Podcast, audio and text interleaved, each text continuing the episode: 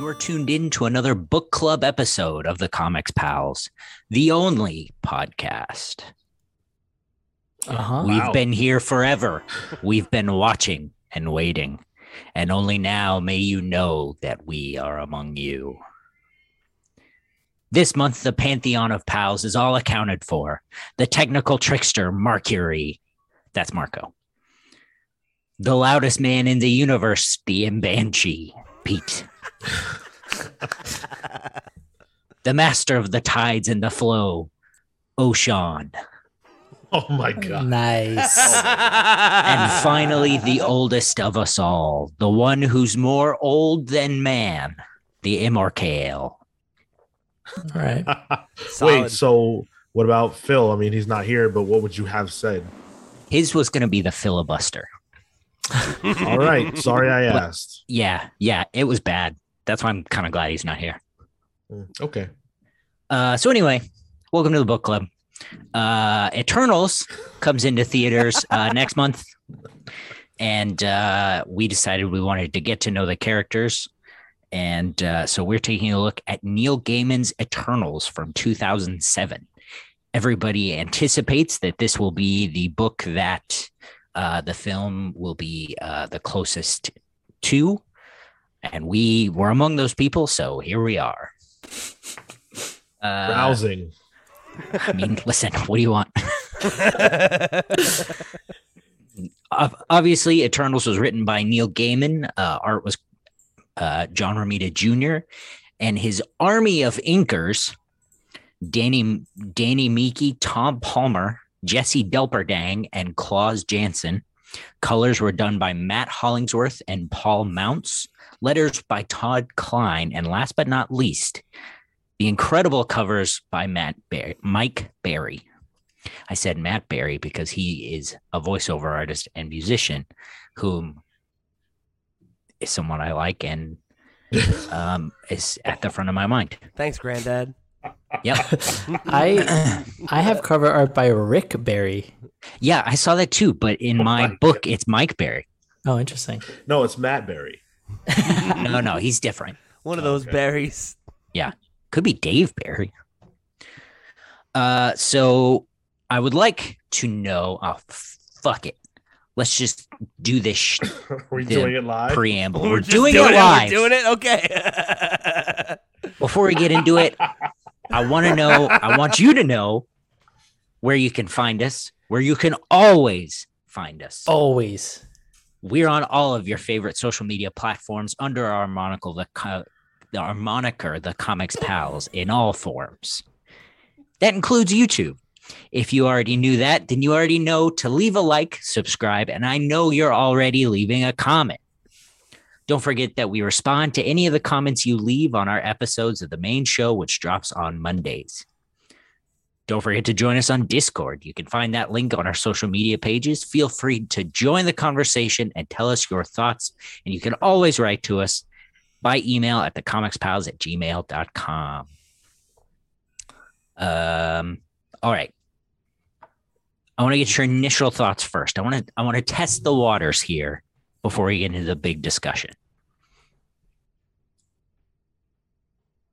Sean, hit me with your best shot. Well, given that you said you want to test the waters, wouldn't it make the most sense? that I you would- didn't even think of that was an accident. Yeah, yeah. Dang. Good job.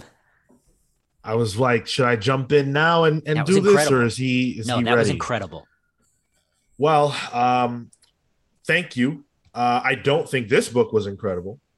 Yep. Um, yeah, I I I expected something that was going to look like Sandman, or you know something like that, Swamp Thing, um, and I feel like what we got was not really in the spirit of that. It, it, it's clear that uh, Gaiman was trying to modernize his style, or maybe that just was his style at the time. Um, and it doesn't in my eyes necessarily work all the time. Some of the ways he tries to bring these characters into the modern era. Uh, and especially now that we have Kieron Gillen's Eternals to weigh this against, Mm. this actually fell a lot flatter because that version of the story feels more vibrant and mythical, whereas this is a little bit earthy, for lack of a better term.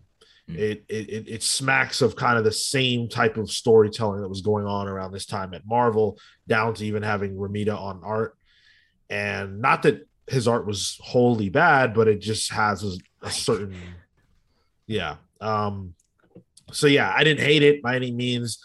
There's great stuff here. We'll talk about all that, but I really, I came in expecting a lot more, and I didn't get probably half of what I thought I would. Man, I'm so glad you said that. You gonna call Go the ahead, next Pete. person? Okay. No, Uh, you were gone. That's fine. um, yeah, I would say I would say I largely agree with that that um breakdown. Like I I I thought it was fine, but I didn't feel like it was particularly special. You know, I I didn't feel like it was stand out in any significant way. Um, and I think you know, similarly to to you, Sean, I went in with like a certain level of expectation, knowing what you know um, Neil Gaiman is capable of, and particularly like thinking about how his strengths as a writer could be leveraged with this cast of characters and like you know this kind of kind of set dressings of the Eternals. Um, I I assumed that it would be something that um, even if I didn't like click with it, that I would recognize like ah yes like like there's something here right? Um and I just did not get that vibe you know? Like again I I wouldn't say that I hated it. I wouldn't say that it was bad. Um but you know I don't know. Yeah it it just felt very run of the mill you know? It, fe- it felt like it could have been any creative team that did this run and this take on these characters. Um which when you have two uh two you know two creators on this book that are recognized as as all-time greats to get something that feels run of the mill um is is is disappointing you know? And and I think that might have even colored how I judged it to some degree cuz I expected more but I think even without that you know um even without that kind of anchor around its neck I just I just don't think it was a uh, I don't think it was a story that had much heat, even though it was dealing with these really big stakes. I never really felt like it like it felt that intense, you know? I think uh, that your last comment there on like proportions kind of makes sense because I feel like the Eternals are these larger than life characters. They've been living these long lives. They've you know come back so many times. Their duty is so great, and this didn't live up to the sort of grandiose world of what I've come to understand to be the Eternals and the the kind of dangers that they deal with. And so on, on that end it fell it fell a bit flat. I think the the the comment on Gaiman sort of not being this this didn't feel like his voice and I think that that was apparent because we have read some of the Sandman pieces. I've recently read Coraline. There's been some, uh, you know, side stories here there that I've of Gaiman that I've picked up, and I, I don't think his energy and the kind of uh, prose stylings that he typically writes in came off here. This this did feel like he was sort of adapting his writing for something, and uh, I think I I had fun with it, but there were uh, a lot of problems and sort of holes that uh, limited how much I could enjoy it. And um, in particular, I think the the it, it was largely the the scope of the world and the characters. Um, I, I I I think one of the things that we've in reading Kieron Gillen's Eternals run is that you know there are multiple variations of the of the Eternals during different time periods. And I think for that, I kind of gave it some leeway because I could appreciate that this was a different interpretation, a different time, a different sort of reset of each of these individual characters' um, memories, considering that they are robotic. So I gave it that. and I think with that I found a bit more flexibility in how I could enjoy the story. But still, it wasn't something that it wasn't this profound story. It was it was fine. It was it was a good time. It was a good romp, and I think that there were things to like about it and a lot to maybe th- that there was to work on. Yeah, I didn't care for this at all, at all. Um, I think uh, very similar to all of you. I I thought it was very surprisingly weak from Gaiman.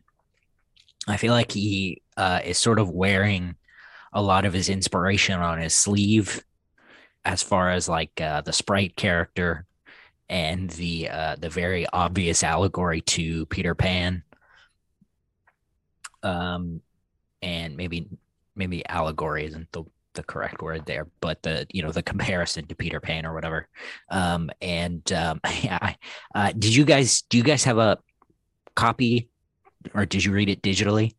Yeah, did have- digitally.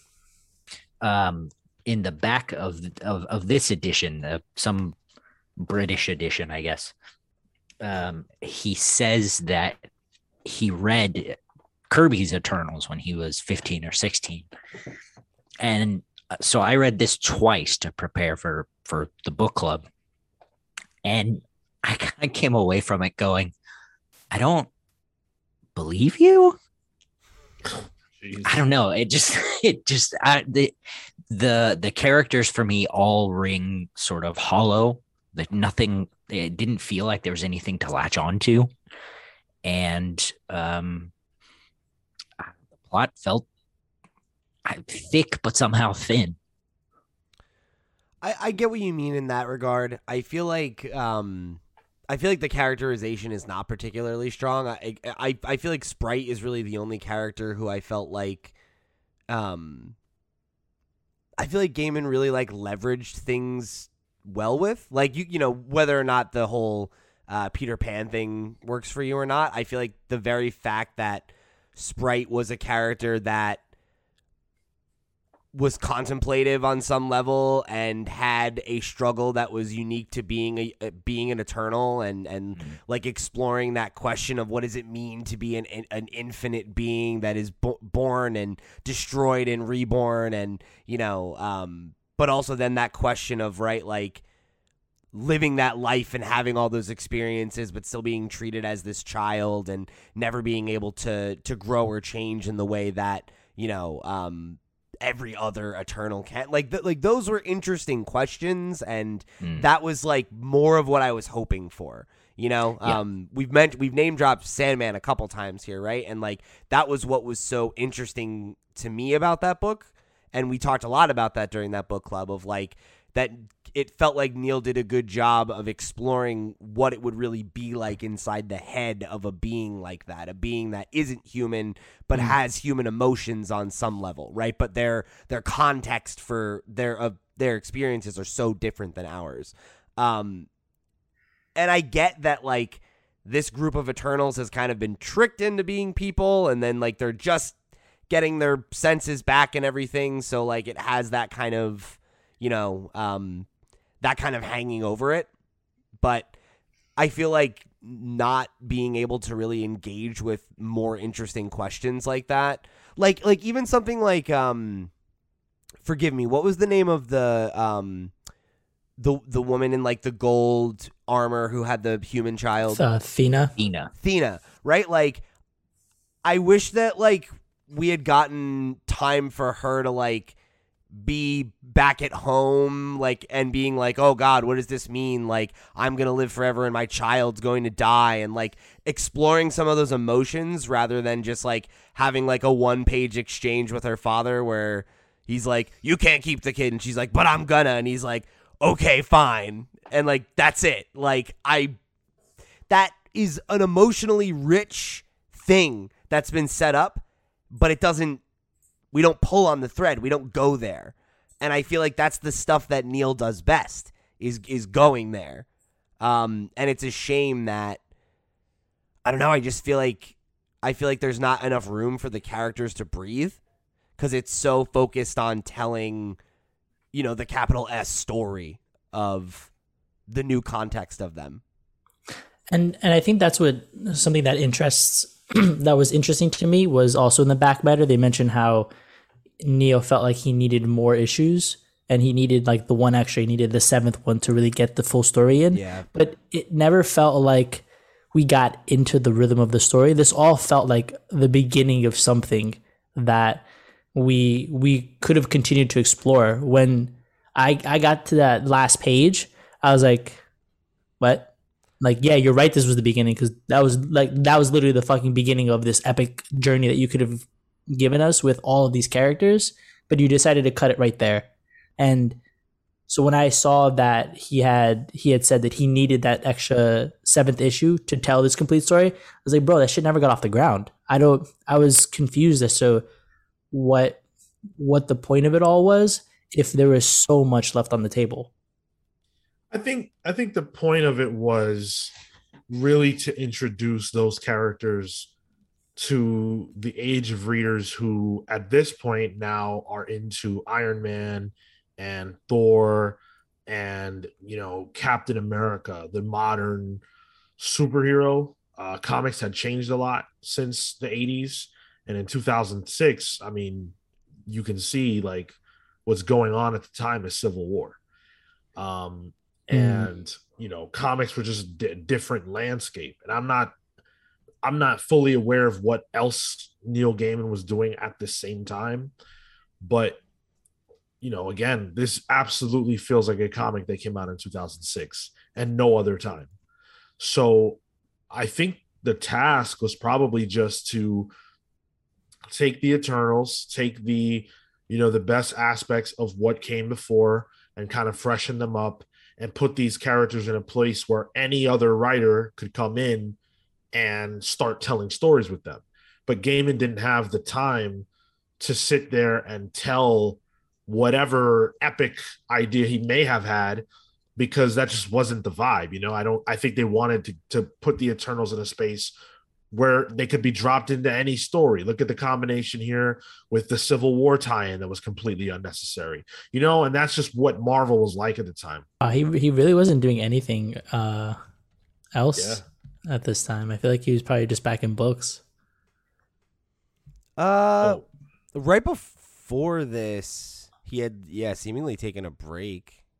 Like he was doing like the last thing he did for Marvel before this was Marvel sixteen oh two, which was like four years earlier. Oh no, I guess it was only, it was only like a year or two. Two. yeah Oh, and that was Andy Kubert on that one. Nice. So that's Huh. kind of what I mean. You know, um, I think I think there's an aspect of it of him getting reacquainted with um, Marvel's style, being asked to do something that was a little outside of his, you know, kind of comfort zone. I think if this if this same book, if Neil Gaiman's Eternals revamp were to be coming out in 2021, for example, it would be completely different. He, yo, if he had the leverage of like a uh uh what's his name, like a Daniel Warren Johnson to just kind of like let loose on his storytelling with the Eternals, a la whatever. uh, This is my creative control for the time being. Like that's a fucking sandbox I want to play in. Sure. He's Neil Gaiman though, so like it's incredible that he didn't have that leverage even at the time. Uh, uh, in the back matter, it says that he um he was looking for a lot of stuff to do, and he wanted to do something that was different from 1602, but it seemed like everything he uh, pitched was being done by someone else. Hmm. Bendis mostly, but Yeah, I don't know. It's it's interesting because you have to wonder. I, I get the sense that there was more uh, to be done there, right? That Yeah. like with a Mhm. longer run, with Mhm. more time, um, he would have paced things out differently, and and we would have gotten some of that, some of that meat on the bone that I think we were expecting. You know, um, given you know the quality of work that we know he's capable of. I think I think it's worth pointing out that there are definitely aspects of a of a more self-conscious story here in the work. Uh, I think you know you can look to situations like what we talked about with Sprite. So much character development for him, uh, so much you know contemplation on his part about what he is and what his you know lot in life is. Uh, I think the aspects of the story that kind of present the Eternals as gods and what it means that gods are are walking Earth, you know, or if you want to say that the Celestials are gods, then these are the Celestials angels, you know. Mm. What does that Mm. mean? I think that there is stuff like that in the story. I just wish it was a little bit more fleshed out. Yeah, that's I think that's the whole problem. Is like it, it feels like a lot of like hinting at things or like, you know, telling us th- stakes and, and and things like that that are interesting and have promise, but like we just don't have enough room for them to really develop enough to feel like they have teeth. Yeah. And and that's sort of what frustrated me about the inclusion of the Civil War stuff. Um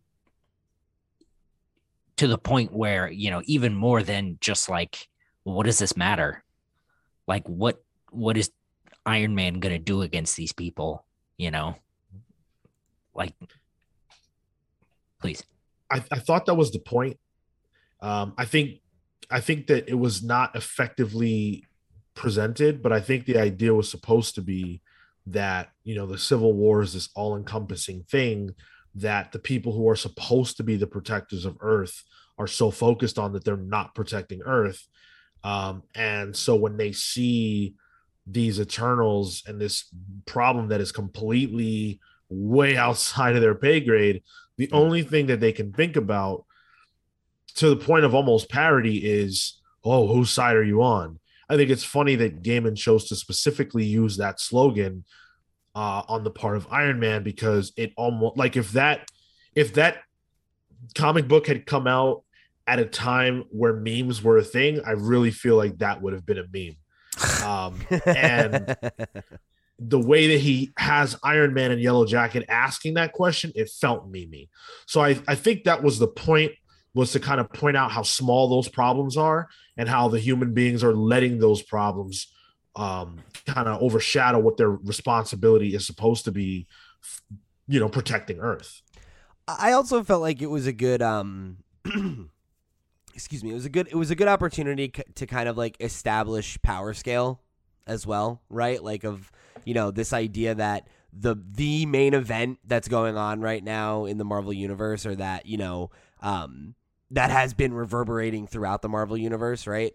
Um is trivial to these folks and that what they're dealing with is is a, is so above that and is above the characters that you know readers at the time are thinking are these are the marquee names these are the people who lead the marvel universe right are you know your your iron man um and to the eternals like you know he's he's trivial right? Like he's he's another person who will have come and gone in the millions and millions and millions of years that they've existed.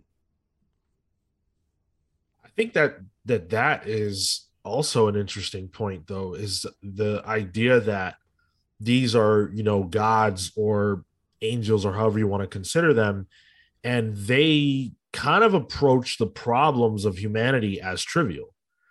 Like because they can see things on a on a grander scale they understand that there are problems that humanity faces that are way bigger than what they can conceive of. But at the same time they kind of treat humans or the concept of humanity as just a job rather than something that they love. And that's something that uh, it's in the eternals trailer. Um, one of the one of the characters says you know um, we love humans or you know we protect them as if we love them or something to that effect. And that's absent here. In fact marco mentioned earlier the conversation between thena and her father i think zora um, something like that where he he's like yeah let that kid go. Like he doesn't even care. You know it doesn't that doesn't matter to him that she has a child. It's irrelevant.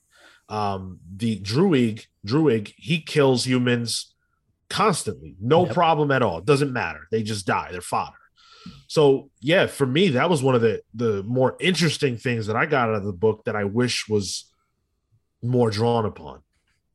Even even um Zura killing Sprite at the end. Right. Yeah, felt like, well, if he's a human, why like that's a yeah, yeah.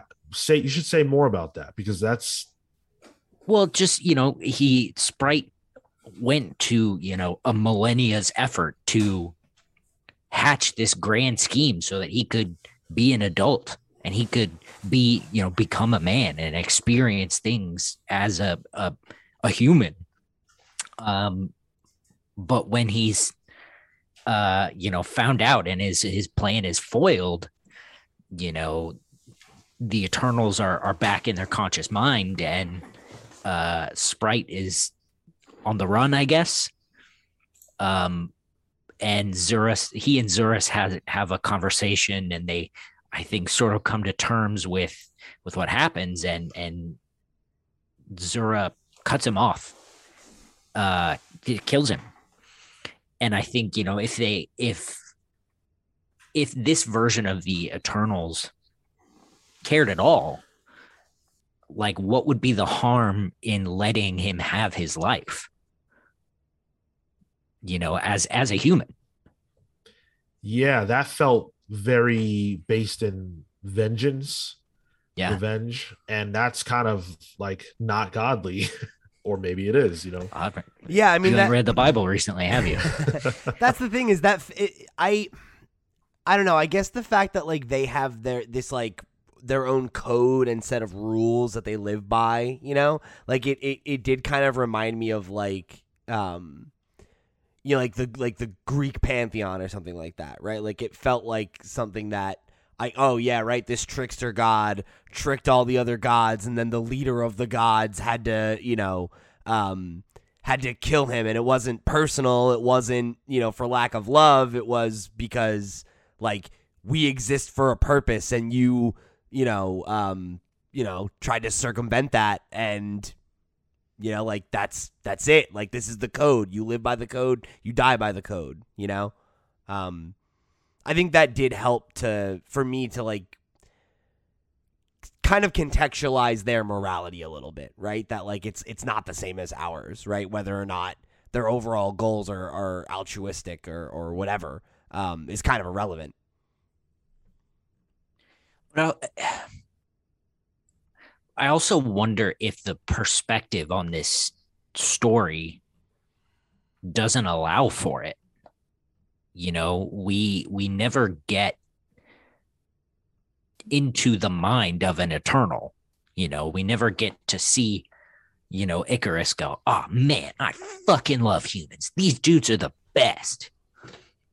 He's you know he is trying to convince everyone else that they're eternals and then he's busy getting killed the whole time i think i think uh it's part of the the issue of this being too short because I think like all of the attempts at character development happen not all of them, but all of the attempts at character development that are talking about what you you were just commenting on Cale and that we've kind of Yeah. been circling around are all uh, attempted in the last issue.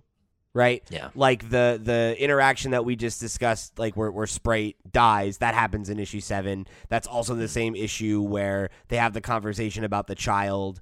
Um and you know, he says like it'll it will live a few years and then die far from its own kind and like that's you know pulling on that that thread and then the same thing right is with um uh what's his name uh mark what's Makaris um he uh he was out on the you know the the, in the snow for two weeks meditating, right? And what's what's his takeaway, right? Is that he was happy being a person. He was happy being mortal.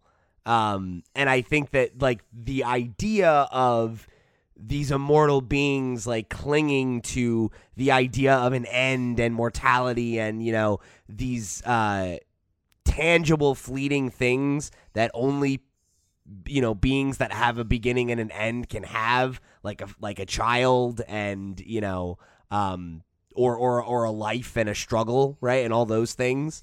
Um I feel like that is a big thread of what the book is actually about is wanting to grapple with that, but we don't get to we we spend so much time setting these characters up and establishing who they were and then who they actually are that you don't really get to do any of that. We just hint at it in this last issue.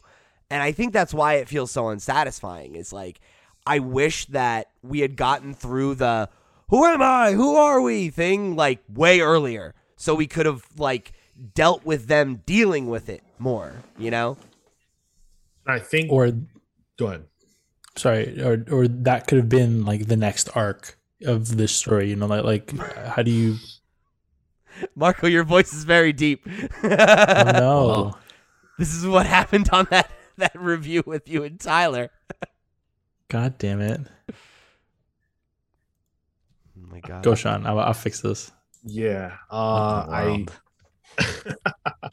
I think to Pete's point about you know how long it took to kind of get to the story, you can look at Kieron Gillen's more recent run, and they don't waste any time at all with that. Mm. The first issue does kind of introduce you to the idea of the Eternals for sure, but it does it in a way that's fun and engaging, and they already are who they are. You know, they're Mhm. in the sense that they don't remember necessarily, but they are who they are. And I think if this series could have gotten over that question in the first half, you know, um, that would have been a lot more palatable. But it's just so frustrating how long. And again, I think that's kind of a product of the time as well. I think uh, um, a concept like the Eternals, probably there weren't a ton of readers who knew what that was. I know I did it in 2006 Mhm. Mhm. um, and there wasn't that expectation of oh you'll google it or oh you'll wikipedia it if you don't know so i think that maybe there was some trepidation about trying to make sure that people understood absolutely everything before they told the story and that was definitely to the detriment even if this was going to have 40 issues i don't think that you can rely or that you can tell this kind of story over the course of seven issues and expect that readers are going to hang on even if you got 40 Yeah, I think that's fair to say. Um, now my man's just jumping out. Okay, all right. You know, you could have given me a little warning. I could have had a background set up. It's fine. We're gonna keep this rolling. Um, I, I think that that is fair to say. Like, I, you kidding me? You kidding me, Marco? Just jumping in and out. All right. Okay. You know what? Fine. I'm cutting this out now. Good God. Does this fix anything? No. No. oh my god It's worse. Does this Fuck. fix anything Dude, literally nothing happened. What is going This is on? gonna take Dude, it's one of those days we haven't had one of these in a while I guess. Fuck. is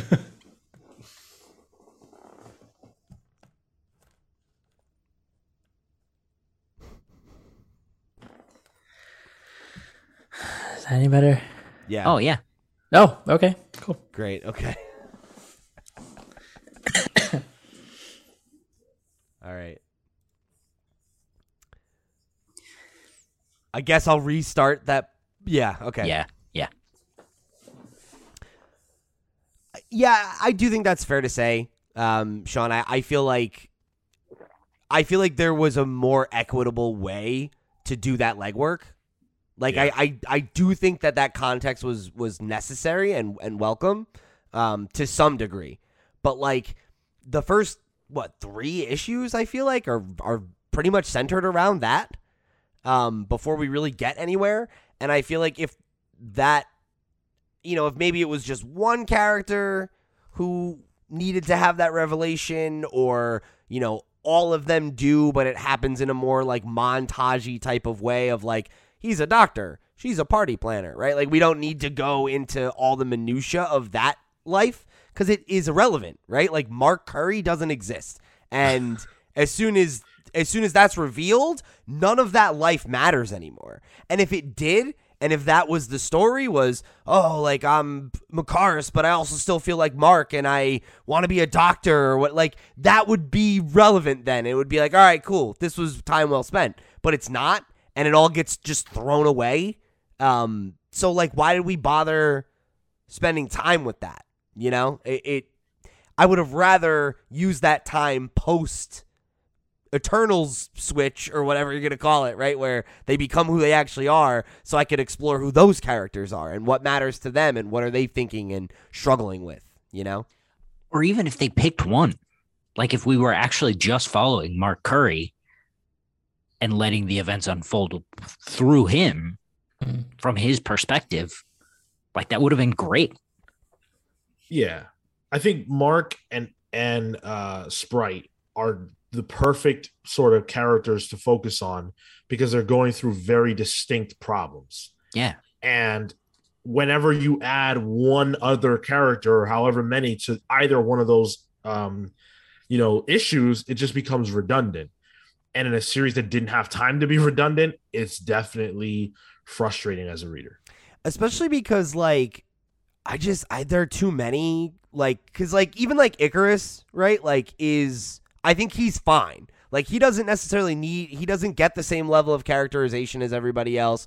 He's more like the you know like I'm the the magical character who shows up and throws every you know like I'm exposing you to the magical world of of the Eternals. And it's like okay fine. Like he fills that role in the story well enough and I don't feel like I needed more from him necessarily right? Um, but like, um, Sersi is her name, right? Yeah. Yeah. Yeah, I felt like Sersi was a character that she takes up so much oxygen, but she has nothing to do. You know, like she like there's so much time spent with her, and she doesn't really do anything. She doesn't have an arc, really. You know, she we show up and we meet her and we get all this context about kind of who she is and what she's about and we have this whole narrative of her throwing this party that is really not important to the overall major rest of the plot. And then she kind of just hangs around and doesn't make decisions. She keeps getting put in situations and she just chooses not to act like 9 times out of 10 um which you know again I, I guess isn't that's not inherently a problem. I feel like you can have a character like that and then have them spring to action in this important moment or they, they get it together eventually and then we root for them and whatever. But like we don't ever get there. We don't have enough time for that to matter. So like why devote so much time to her you know? Like that could have been time that we used on mark or sprite right? Or whatever. I felt the same way about uh, Druig too. I I thought his power set was cool. I thought it seemed like his whole thing was going to go somewhere interesting. It doesn't. He just decides he wants to be a president, I guess, and and that's it. Dictators are chill. Yeah. like that whole thing is weird, right? Because it's like then you're like, oh, cool, like he's an antagonist, but he's also an eternal. And it's like, oh, and then they're like, ah, we're all on the same side, I guess, but we don't like each other. And it's like, what the fuck? Like, what's the dynamic here? Like, who And is? it, re- it, it really sets Druig up for up like a plot. Yeah. And and if he's an eternal, like why at that point care whether or not you are in control of a country? Like the it the the context there doesn't even make sense. It loses its ground because well, we're dealing with the celestial, it's about to destroy the earth. He's like, Yeah, but I got my slice of, you know, the rubble. Well, I think again, I, I feel like a lot of this is not presented tremendously, but I actually feel like there's a really interesting story there. Like if you if you look at Sersi, for example, she's struggling with the fact that she has this responsibility that she never asked for and is being told that it's something she needs to take on, but she's kind of like, well, no, I don't want to do this. I don't I don't see why I should have to. And that's what makes this book kind of sad because these characters are slaves. They were created by the celestials to do a job and they can't really do anything else but that job and they're going to do it until whenever, you know, like until their until their programming is changed. And that to me is actually really fascinating. And when Sersi says, you know, no, I don't remember being a hero. I don't want to be an eternal. I just want to make parties. That I connected with that because it's like, damn, yeah, she's rejecting her prime directive. And in that same sense, so is Druig. He's saying, you know, yeah, I could be an eternal, but I also just want to be a dictator. That seems like fun. And giving them telling the story of who they were and making it so that who they are now as Eternals is still rooted in who they were. It, it, it presents them in an interesting way because they are they are fighting against what they were created to do. I love that. I guess And every I one of just- them does technically. Yeah, they all do, and to some degree. But I just wish that that was I. And I guess like, what do you want them to do? But I still feel like what we're what we're pulling out of the story is there, but it's not told in a way that's like really compelling. It doesn't it doesn't sit in your brain, you know. Yeah. Yeah, and that's the thing is like I feel like the work the legwork is done to do that. But we don't get the the carrot, right? Like uh, the whole idea of these immortal beings like just wanting things is yeah, like there's a lot there, you know? Like I I really do feel like that that's a it's an emotionally rich area. Um yeah, and just like knowing how good he did it in Sandman, it's like, fuck, why wasn't this just longer? Like, just give my man twice as many issues, you know? Like, I think this would have been a much better series for it. I think I think that's how he got the seventh issue. Uh, listen, I'm Neil Gaiman. You can give me one more.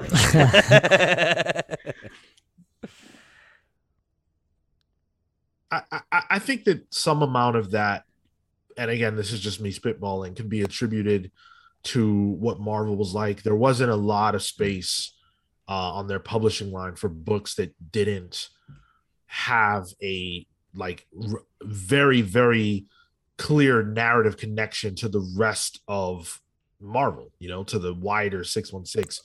Even when you look at Cosmic, which people always say was disconnected from that, well, it was disconnected from Civil War, but they had their own events going on.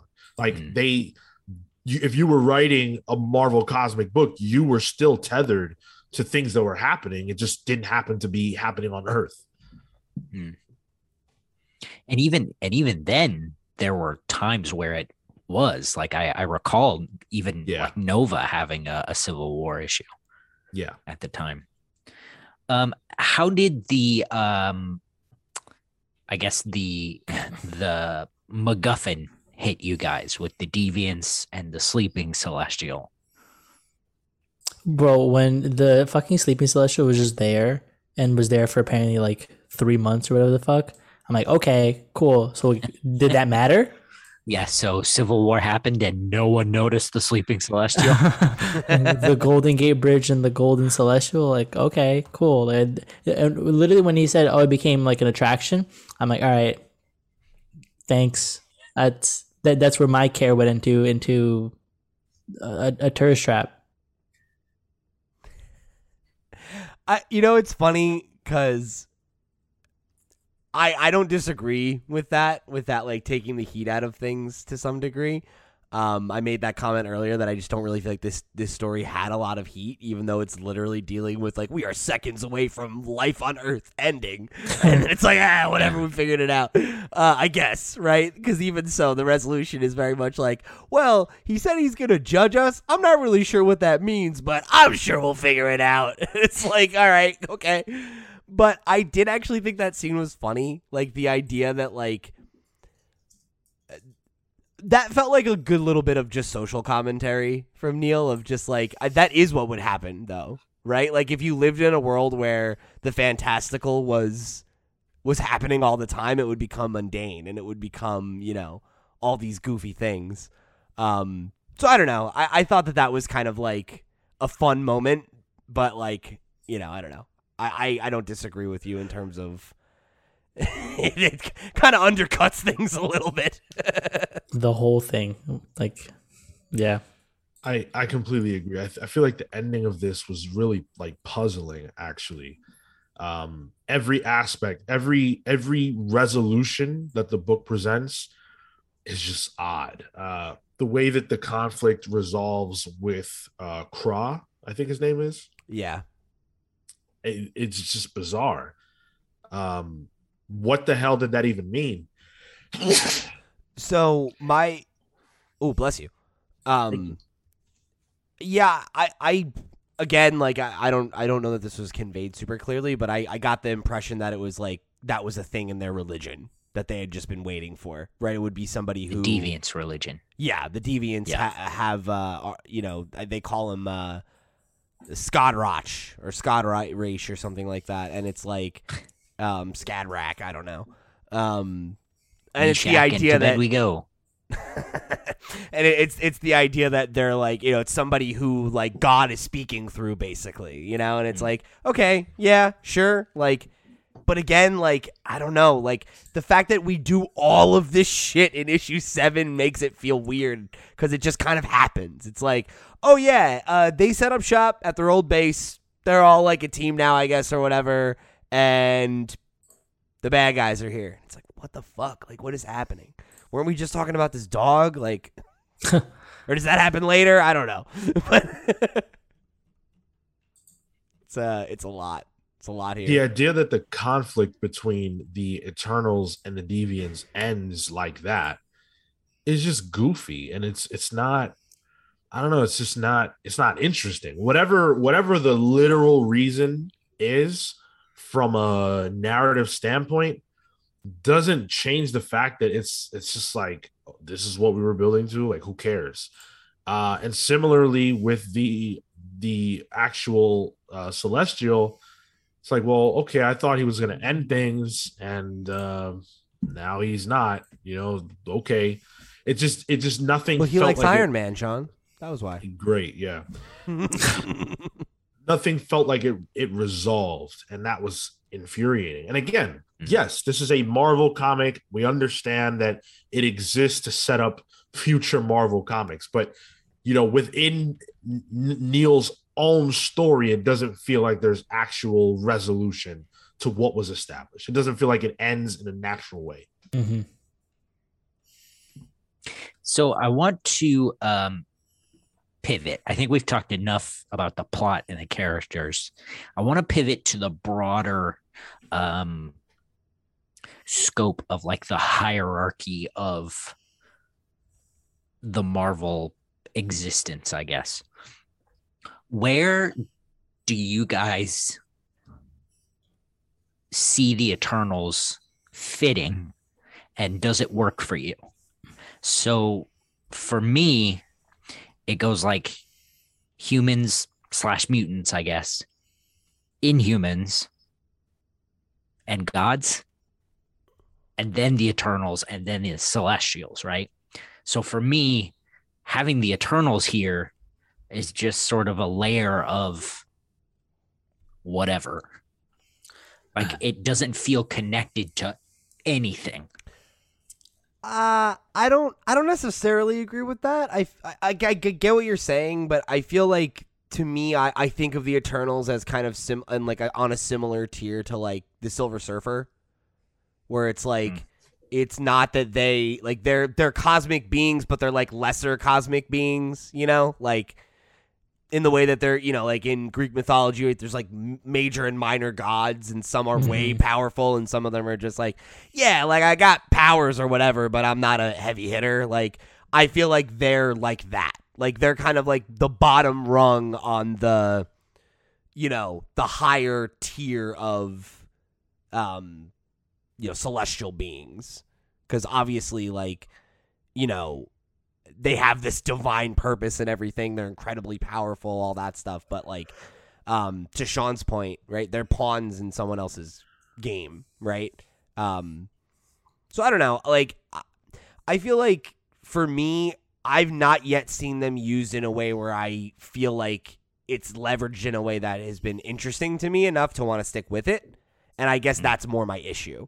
Because I think, like, to the point that we've been talking about this whole time, there's a lot of stuff here. There's promise. There's things that I think could make it work for me. The idea of them being these, you know, cosmic beings that have a grander purpose and all this stuff, and they reject that in in you know the um, pursuit of humanity. I think that's potentially very compelling, um, particularly if they become, you know, uh, heroes, right, quote unquote, in the way that we understand them to be in in you know the Marvel universe.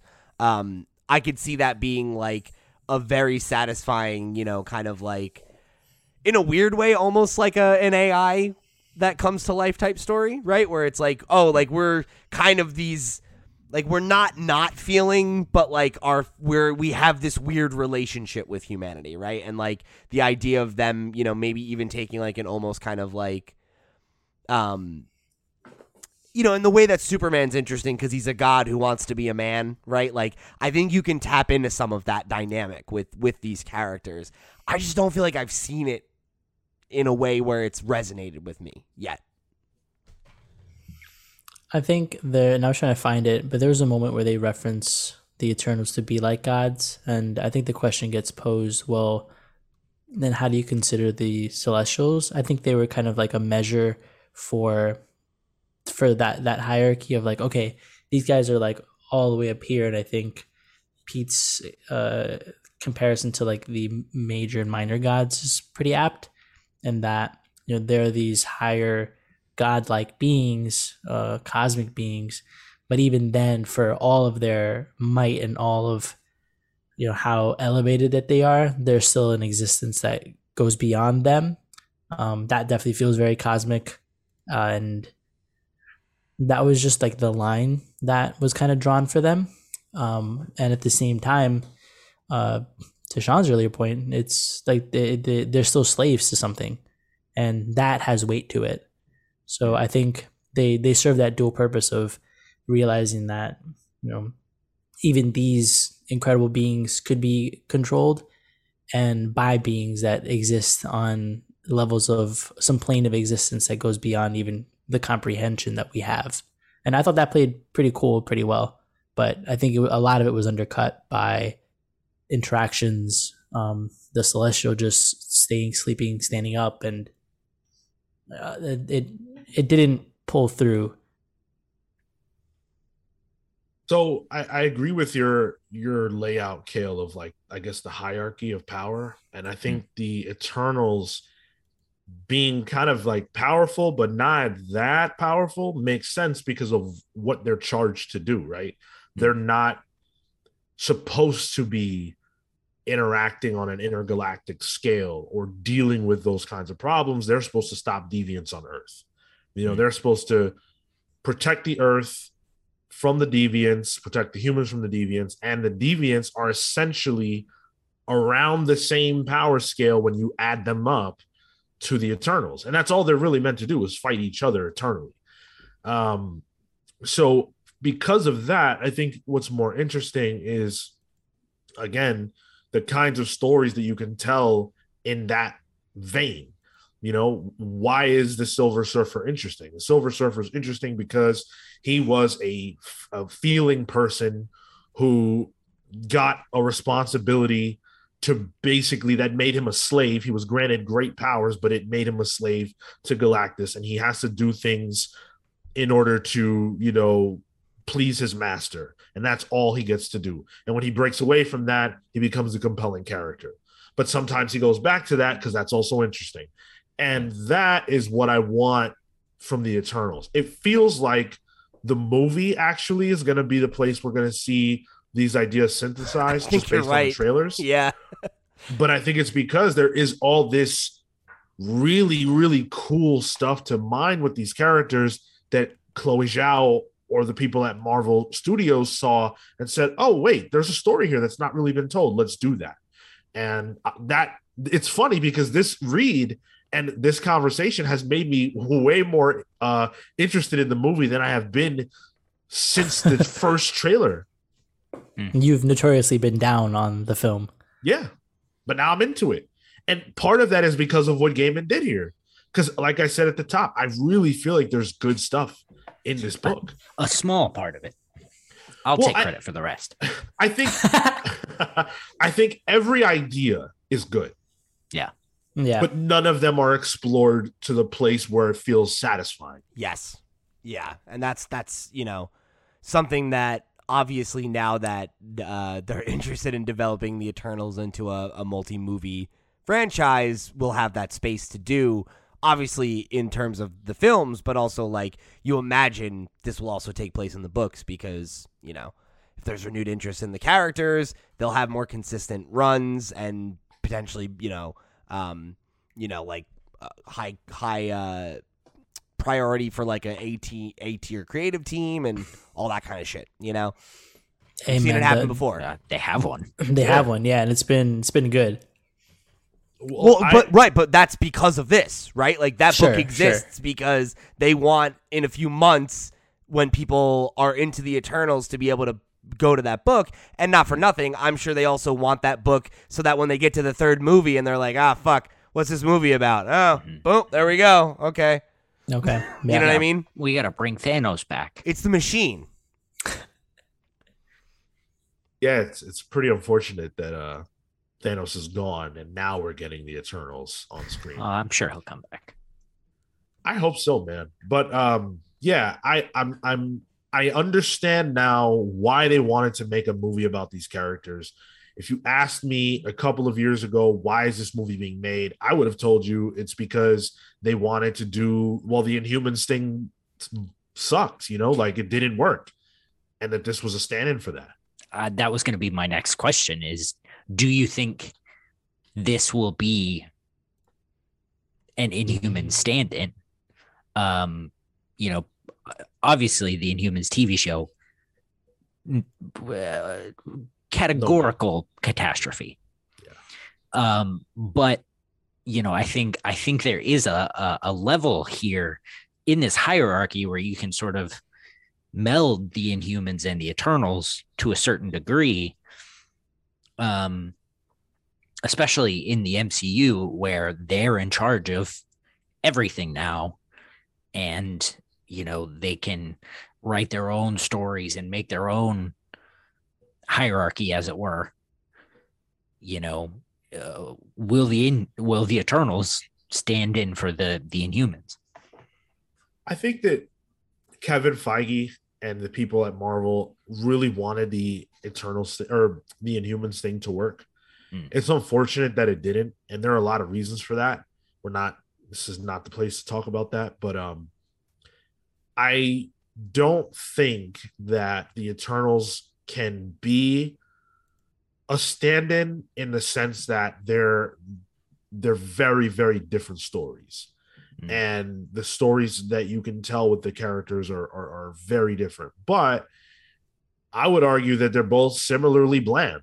Like once you get past black bolt and medusa right? Who do you really karnak, okay. Uh lockjaw but but once you get past that, Lockjaw right, kicks ass. Let's be real.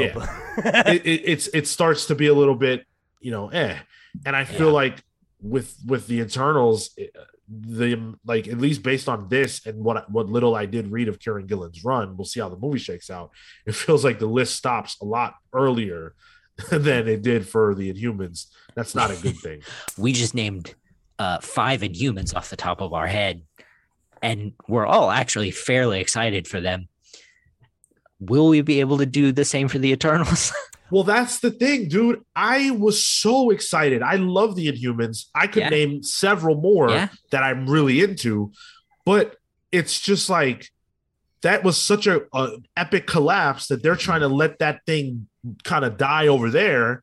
And so they said, okay, well, let's do the Eternals. That's how I thought about it. But Yeah. now that I've seen what can be done, now that I understand that there is potential, now I'm like, okay, bring it on. And uh, Sean had mentioned, you know, this was in the conversation for the Inhumans. So if you want to listen to that, guys, can you guess? Can you guess how early of an episode the Inhumans Four- conversation was? 45. uh, yeah, it's gonna be. We're talking maybe even thirties Pete, because this would have been before I even left New York.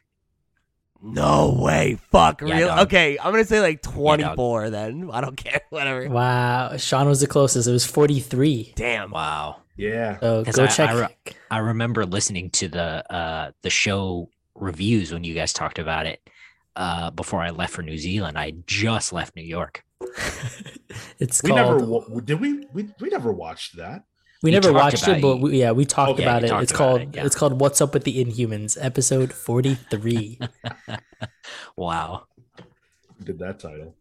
Um yeah, I I feel like the Inhumans have a lot of mileage. There's a lot of cool stuff you can do. But hopefully they find that with the Eternals. Hopefully Hmm. um, Chloe Zhao can can you know pull some magic with these characters. I think that's the thing is like, Cale, you asked the question of like, will we will we be able to do that with the um with the Eternals?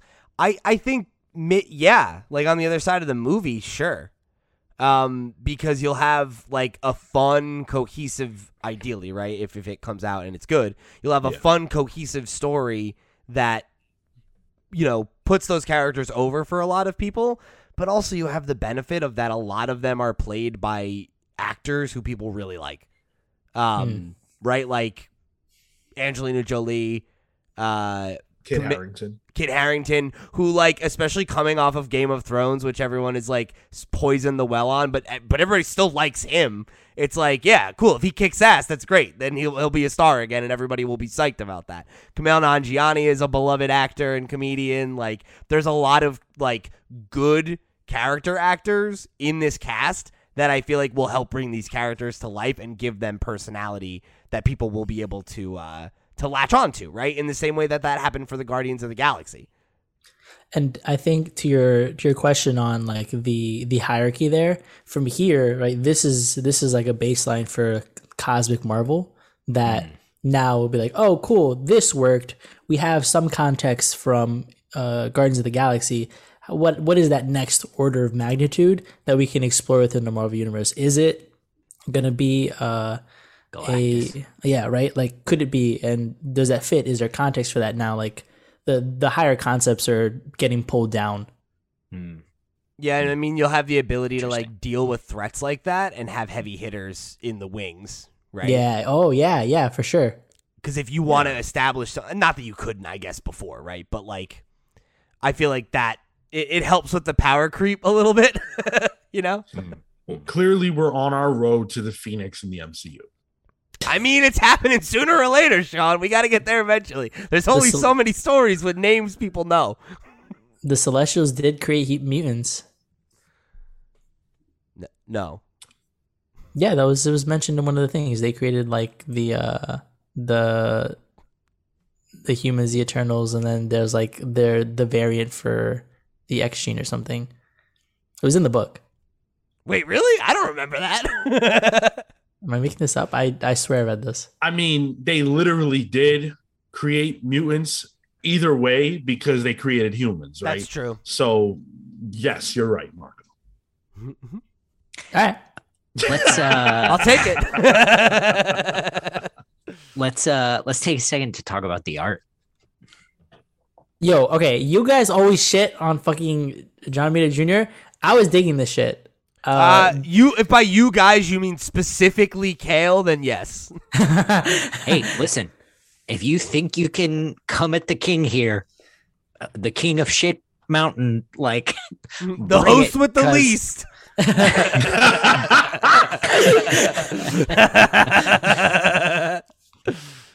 because uh, Perfect. This uh this throne ain't toppling. Man, dude, Cale, I- hmm. there, there were there were moments here where like the splash pages, awesome. There, yeah, absolutely. the what about everything else? no, no, no? Everything else, everything Well, else. Yeah, okay. There were there, there were Apology accepted.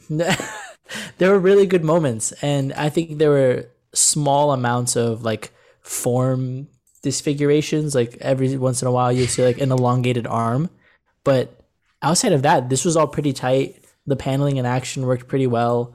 Um, apparently, he likes to work in like the Marvel method, so the way that he drives the the story visually, I think, is pretty effective in the action sequences. Um, everything was communicated pretty clearly. There wasn't a moment where I was kind of like lost in the the art of it all. Um, he he was able to lay down some interesting panels and um, uh, design really cool characters. I I had fun with it. outside of the rare elongated arm. Yeah, dude, there was like three, and maybe like one time like Sprite, His, Rare. his head was like this, but the body was like over here, so he was just like. Otherwise, extra it's pretty good. The extra long fingers didn't do anything for you. I didn't notice that. um yeah i mean i'm not the only period of time during which i i have enjoyed Romita's work is this period of time.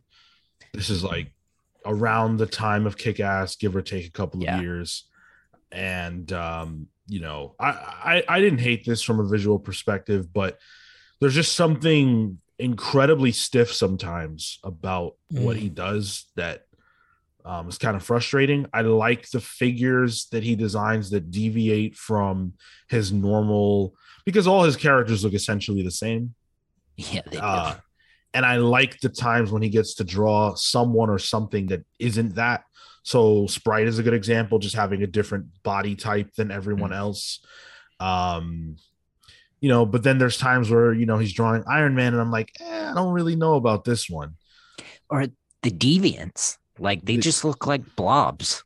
Yeah, they describe that the deviants can look like basically anything, and they startlingly they look startlingly generic, uh, given that fact. Yeah. Mm. Yeah, for me, this is like the tail end of of good JRJR for me. Um, I was always a fan of his um, Amazing Spider-Man uh, with Yeah. Straczynski, and that that to me is top tier. Uh, John Romita Jr. Um, so so yeah, a lot of this is fine. It's fine.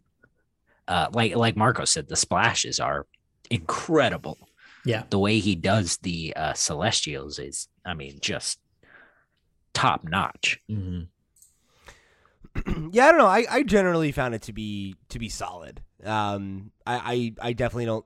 I don't think that um that all the critiques that you guys threw out are, are like off base, but I I don't I don't ever feel like like there were issues that felt like glaring to me. Like I felt like the stuff that was good stood out, and the stuff that was rough around the edges felt like you know it, it was in it was in moments where it was rarely like the thing you were supposed to be focused on i guess at least that was the impression that i got from it overall you know um yeah it's it's maybe not like top top shelf work from uh from him but i i overall i i thought it was it was definitely like it was good you know and and for for the highs being what they are of of those really cool dynamic splash pages um yeah i think th- those are the things that i that stick in my memory the most about the Mhm. art you know I think he's also an extremely polarizing artist for whatever reason. So most people's minds are already made up, and you either like him or you don't. And I don't think that there's a ton he's going to do to change anybody's mind either way. Cale, a- you, you're an asshole because now all I fucking see are these elongated fingers. They're there. you're They're definitely there.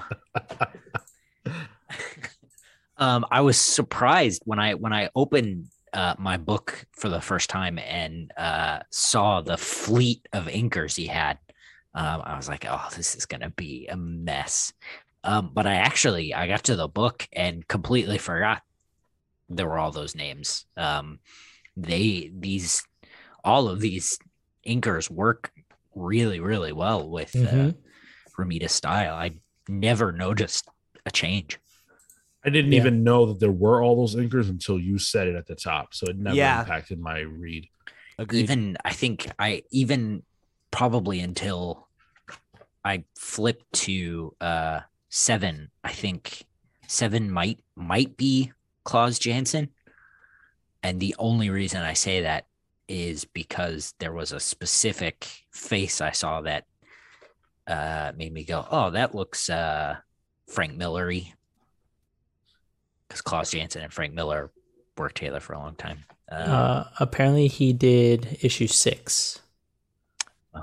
mine then. Might have been Danny Miki. But anyway, that's uh I think the inks were probably a, a highlight. Um the way like especially in when the even in the opening page where um you just start the book at the title credits, you see like this grand design of the of the uh, Eternals sort of world. There's a, a moment later where you get like a lot of really strong architecture that I think gets accentuated by the the inks, the faces with like the different kind of um, hash lines on them and stuff. Um, the lines have been were, were really cool, um, adding some like depth and shading to them. It was, the the inks were on. And Matt Hollingsworth, fucking love that guy. Yeah. He's so good. Yeah, super Top talented. guy. Yeah, the um, I think the facial shading was something that stuck out to me a, a lot as well, Marco. Like we talked about that scene in issue seven, right, where um, where Sprite dies, and like the actual scene of, of the close up on um the what's the leader of the uh, Eternals name again? Zora. Zuras. Yeah, Zuras. The like close up on his face with the crack, and it's just like he, eyes very wide and just like bathed in this kind of shadow. It has this kind of you know, uh, it, it communicates a lot of emotion, you know, in in, in the way that the sh- the faces are obscured or not obscured, and yeah, I, I think a lot of that really really uh, did strike a chord with me as well. All right, fellas, let's hear it. Would you recommend this book? uh, not required reading. So no, I I I I give somebody the current Eternals run to uh, pick up before I give them this. I think if you're looking for that different flavor of like, okay, yes, there was another life that the Eternals have lived. Cool, this would be it. Um, but that's also because I haven't read any of the Kirby stuff. Mm, Yeah, I, I wouldn't I wouldn't recommend this. I, I don't think it was bad, but I think if you're going to go out of your way to go back and read a comic book from you know t- t- like 20 years ago almost, like there are there are other better choices. it's tough because I think that while the story doesn't do the Eternals justice, there's a lot of stuff in here that for someone who, you know, is maybe more seasoned comics reader or, you know, is willing to put the mental work in to figure out what Gaiman is putting down, I think you can actually get a lot out of this, uh, especially as it relates to getting a better idea of what is in store with the Eternals film. I really feel like that. And I almost feel like that more than I feel like that about what Gillen is doing. I don't think that what Kieron Gillen is doing in his book has much to do with what we're going to see in the film, at least as far as I got. Whereas I think a lot more of the DNA of this comic, um, maybe more from a subtext angle, if anything, is more present in what we have seen from the trailers of the Eternals film. So yeah, for me, I think I think it's too incomplete. Um, you know, there are there are endings and and you know there are uh, elements that that I I have to imagine do continue on into the the series that followed this um, in 2008, but um, you know I couldn't tell you what they were. Uh, I didn't read it, so um, I just I I think I would skip this altogether, even if it's what the the film is based on, because I think once the film comes out, you'll you'll probably want to see more of the Eternals just doing what they do, rather than sort of you know a bit of a half baked, um, eh, fucking epic that doesn't go anywhere. I- and I should also for. I should also Sorry. say like I I wouldn't ultimately recommend this unless the person really wanted some eternal stuff. I, I wouldn't recommend this generally by any means. Yeah, I'd probably recommend the Kirby stuff above this. Have you have you uh No. read? Oh. You should get to look at some Jack Kirby art though, right? yeah, right. Yeah, that's true. Um, okay. Well, that's it. Bye. No, just kidding. Um, we have got a bunch of stuff all the time. I said earlier the main show launches on Mondays. Uh, guys, we just attended New York Comic Con. We That's had a right. blast. A lot of fun. sure did. We made a bunch of friends. We achieved a bunch of dreams and scored a ton of interviews with your favorite creators. You can check all of those out on youtube.com slash the comics pals. If you want more content like this book club, we put them out on the last Tuesday of every month. The last one we did uh, was Rick Remender and Greg Tocchini's Low. Uh, Pete, Marco, what are your favorite book clubs now? Swamp Thing. Invincible. Perfect. Uh, if you have suggestions, why didn't you ask me? because low was your Low's favorite. yours, right? no, Oh, It was uh, kill, kill or be killed. no. X All right. What was your favorite? X Force, Uncanny X Force. Oh, okay. yeah. that was a good one. That was too long ago. I don't remember that. I guess I'll have to listen. If you have suggestions, make sure you hit us up on all of your favorite uh, social media platforms at the Comics Pals. While you're there, leave us a like, give us a subscribe, tell your friends, and drop us a review. It helps us out a lot more than it costs you. Until next month, mere mortals. Oh, and uh, tune in next week, right? Because the movie drops. Yes. Until Okay. next month, mere mortals. See you next time. Take care, guys.